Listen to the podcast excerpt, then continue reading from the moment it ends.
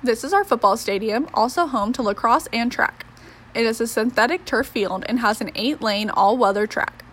Our marching band also performs here at every halftime, and our bagpipe band leads the football team out onto the field for every home game.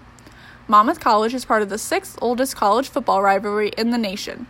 Every other year, the Bronze Turkey Bowl is played right here, and not to brag, but we've won the last 21 years. Other fun Fighting Scots traditions take place on the turf, including the campus wide spirit shout during homecoming and the playfair during freshman orientation. Our bagpiper statue was a class gift from the class of 2015. By touching the toe, you will have some good luck. From this point of view, you can also see the softball field, sand volleyball court, tennis courts, and our president's house up on the northwest corner. President Clarence Wyatt and First Lady Loby Stone host the freshman incoming class at their house for a taco bar during orientation week as a fun welcome. Late nights at the sand volleyball court and sunny days cheering on Fighting Scots softball are some favorite campus memories for Fighting Scots.